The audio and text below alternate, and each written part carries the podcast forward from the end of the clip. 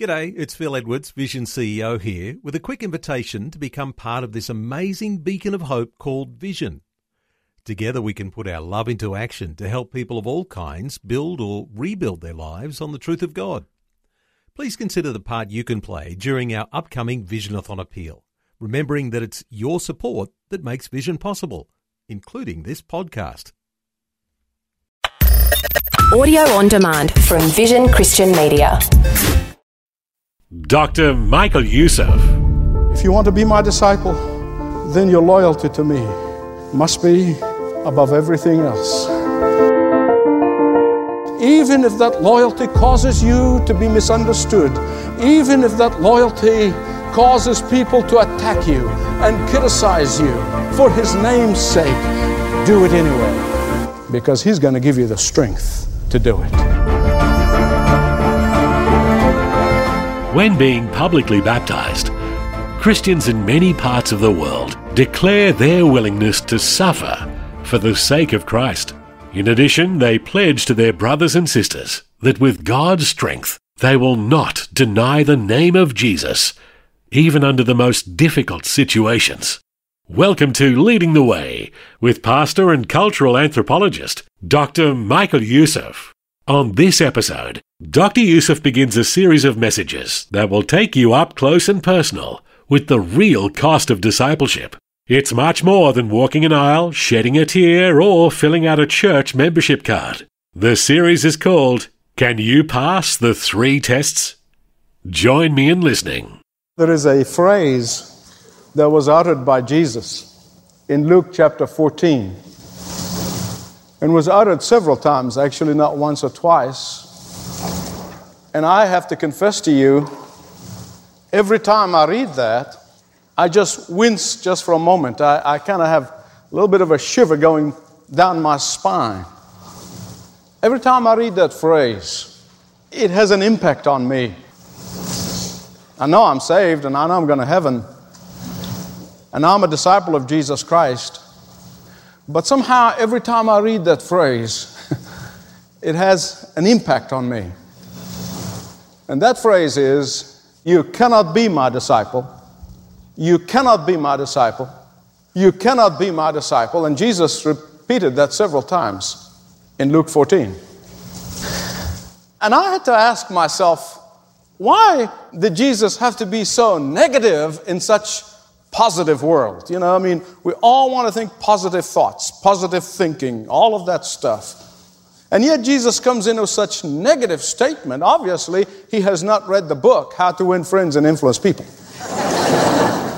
and I have to ask myself, why? Why did he have to put it in the negative? Why did he have to say, you cannot be my disciple, you cannot be my disciple? Why did he say, well, if you want to be my disciple, you do this and this and the other thing? And I'm convinced now it is because Jesus did not want anyone to follow him for the wrong reasons. Jesus did not want anyone to follow him under false pretenses. Jesus was deeply concerned of those who are merely interested in him because of his power, because of his miracles, because of his wisdom those who are merely interested in Him because of His provision, because of His healings.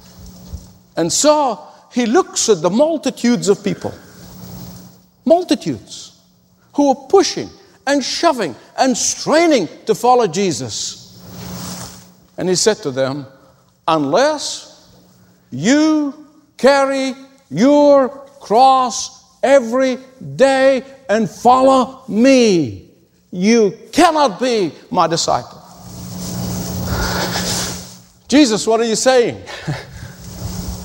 he is saying that if you want to be a disciple of Jesus, you got to be loyal to Jesus. You got to be able to love like Jesus, and you got to be able to live like Jesus. So, what is loyalty to Jesus all about? What does it look like? Look at verse 25 of Luke 14. Verse 25. Prior to that, you see, Jesus gets a huge crowd. I mean, it was a large crowd of people. They were all pushing and shoving. Man, that's a marketer's dream, right? It's a marketer's dream. And the Bible said Great multitudes were following him. And then what happens? All of a sudden, winsome Jesus becomes winnowing Jesus. Why? Lord, what are you doing? what are you trying to do? You trying to get rid of people? Wouldn't you like to brag about how many thousands of people are following you? Isn't that a great man? Do you understand? People have to pay money for this. But you got to understand this about Jesus. If you want to be a disciple of Jesus, you have to be loyal to Jesus. Now, beloved, I want to tell you something. There is so much cheap grace that has been dispensed to congregations and to people and to, through preachers and teachers throughout this land and throughout the world. There's so much cheap grace that has been dispensed. It breaks the heart of any sensitive Christian, and mostly for one reason they do not want to offend anyone. I'm convinced Jesus did not want to offend anybody. I don't want to offend anybody. I don't want to be offensive, but I want to tell you something. Listen to me very carefully. If I lie to you in order not to offend you, I've already offended you.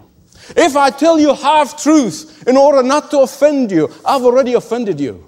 If I tell you what I know you want to hear, but it's not the truth, then I've already offended you. In fact, I have greatly sinned against you. Loyalty to Jesus requires blazing integrity.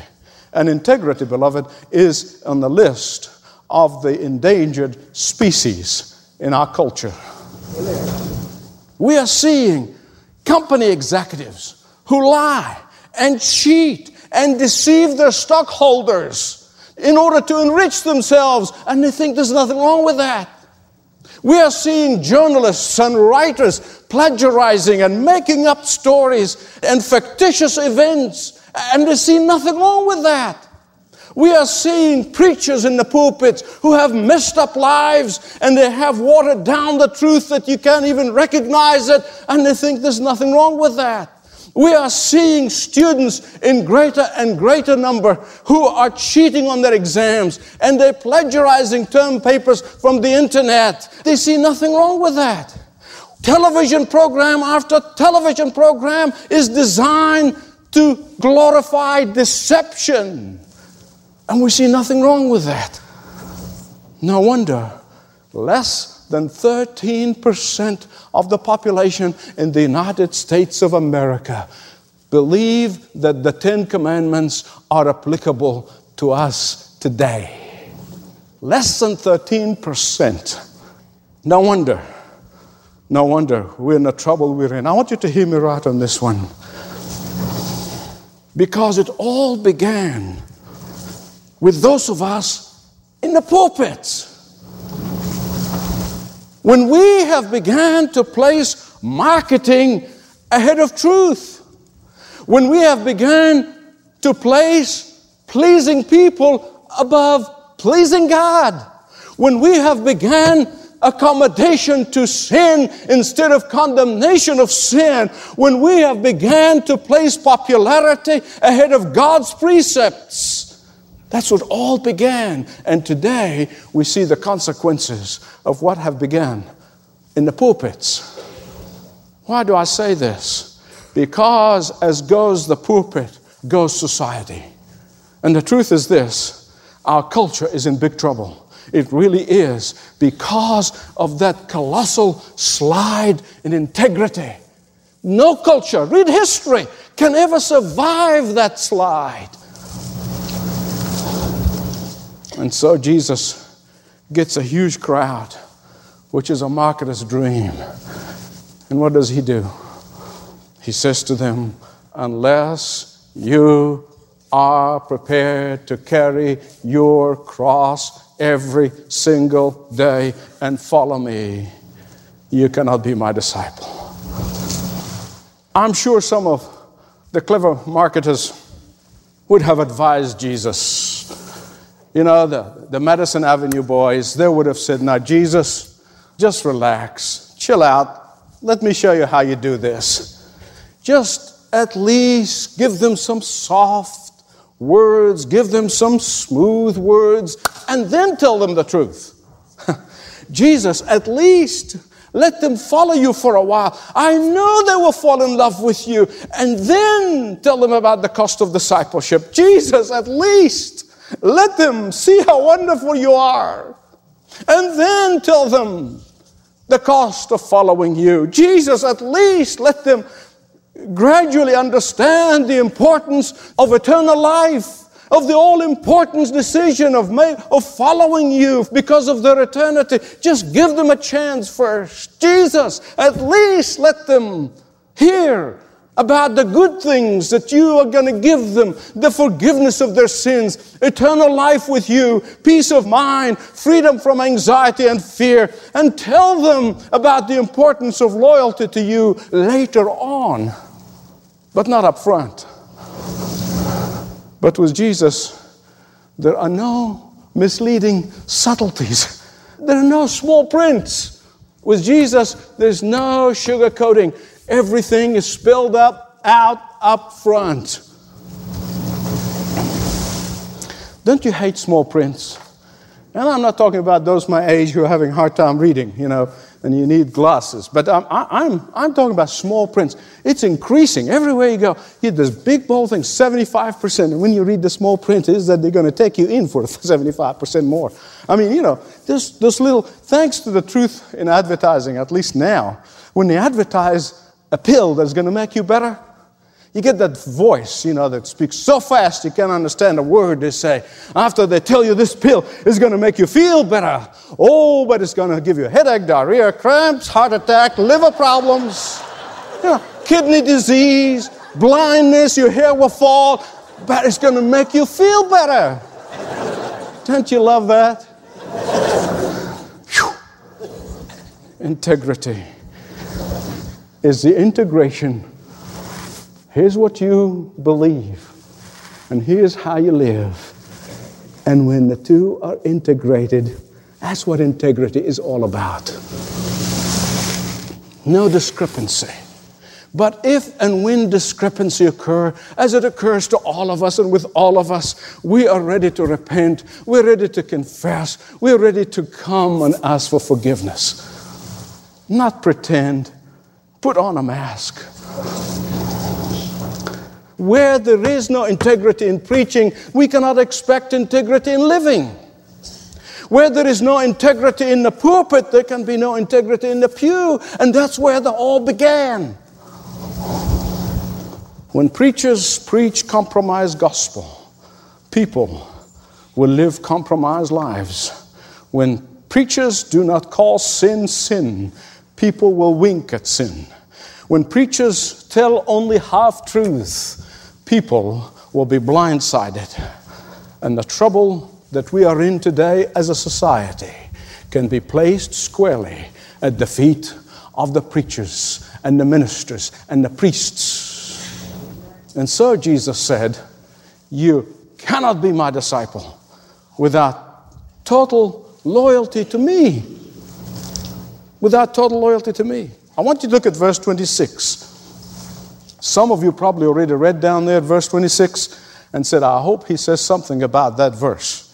I know some of you read verse 26 and got stumbled over it.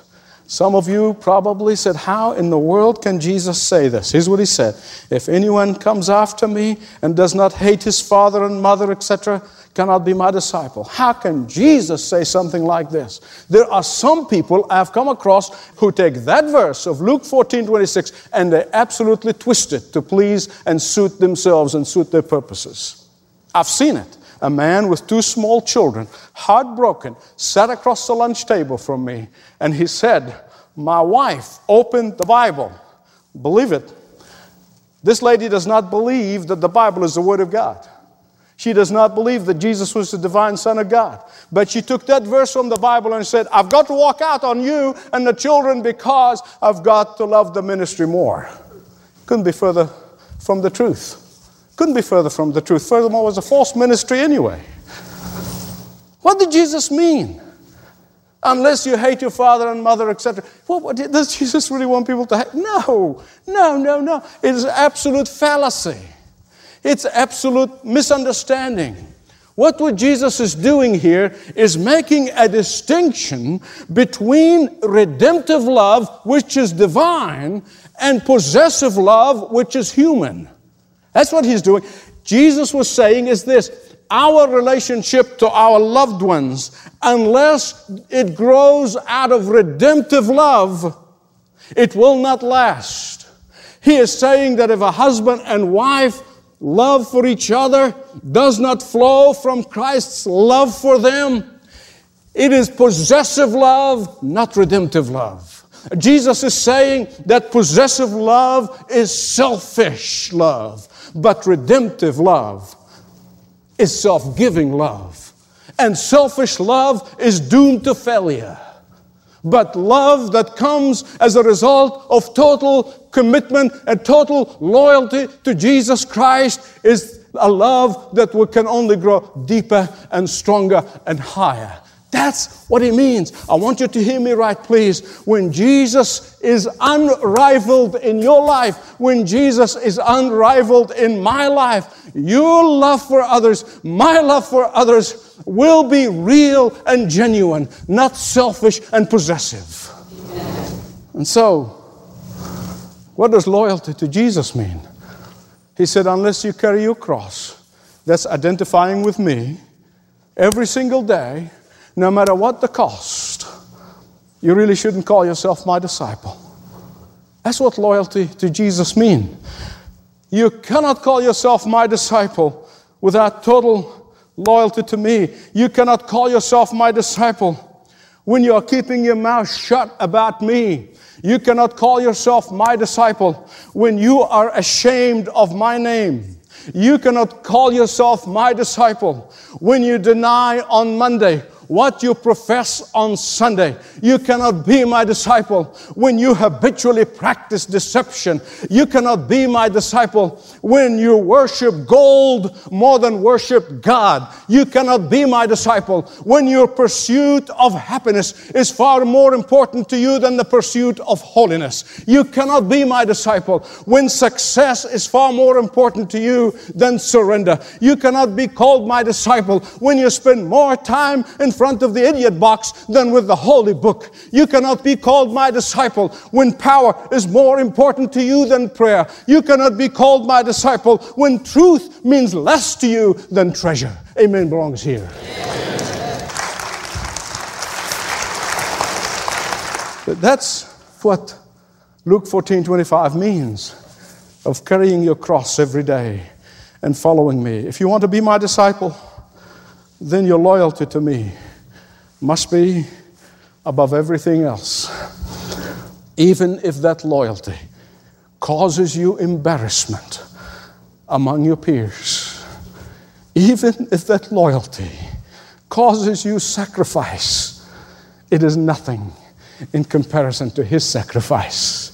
Even if that loyalty causes you to carry the cross of Christ on your shoulder every day, even if that loyalty causes you to be misunderstood, even by the nearest and the dearest to you, even if that loyalty causes people to attack you and criticize you and malign you for his name's sake, even if that loyalty would cause you to be hated by others, do it anyway. Because he's going to give you the strength to do it. You're not on your own. Because in comparison to the privilege of being a disciple of Jesus, all these things are pittance in comparison. They cannot be compared with the glory that is revealed in us. The fact that we're adopted by the King of Kings, that we're called his sons and daughters, that we're called his children, that by his own blood he signed our adoption paper. All of these things are nothing in comparison. In fact, Jesus, as if kind of senses that the crowd is kind of feeling uneasy about crosses and carrying them every day and, and so forth. And, and, and, as if they were saying, Oh, Jesus, why are you pushing us away? Why are you doing this? Why you have to make it hard for us to follow you? Why do you have to talk about crosses? And why don't you just give us the food, give us the healing, give us all the things that, that you're good for, and, and just don't let us talk about crosses, Lord? As if He's saying, Why our loyalty to you should be costing us anything? He goes on to say to them right at the end there, He says, Nobody of his right mind would build a tower without first counting the cost. He said, There is no military leader who's worth his salt would go into war without assessing his situation. Why? Why? He's saying, Because building a building that's unfinished, when you start and you never finish, it invites all sorts of ridicule on the owner. It invites all kinds of attack on the owner. It invites all kinds of squatters and, and bandits. In the same way, if you claim to be my disciple and have no clear cut loyalty to me, you will invite ridicule upon Jesus' name. If you claim to be my disciple without a clear cut loyalty to me and to what I stand for, the outcome in your spiritual battle will be, without a doubt, defeat. What does your loyalty to Jesus look like? Only you can answer that. Is it half hearted? Is it only outward? Is it only when you are with other Christians? Is it on occasions? Is it only when you need Him? Or can you say to Jesus, Lord Jesus, I want to be your disciple. You have my complete loyalty, regardless of the cost. Because in reality, Lord Jesus, you have paid all of the cost on the cross of Calvary. And the little things I do is nothing in comparison. Thanks for joining listeners around the world for Leading the Way with Dr. Michael Youssef. This episode is part one of a challenging series called Can You Pass the Three Tests? I hope you'll be able to listen to the entire collection of powerful episodes. Oh, and just a quick reminder you can listen to today's message again or the entire series at our website. Just click on the listen link at ltw.org. Well, time is gone for this episode. But please join Dr. Youssef again next time for more Leading the Way. This program is furnished by Leading the Way with Dr. Michael Youssef. Connect via television, YouTube, Facebook, Twitter, and all of the social media networks. Learn more at ltw.org.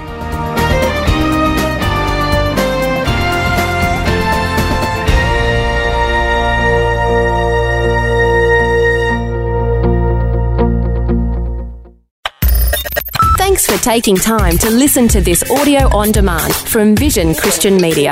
To find out more about us, go to vision.org.au.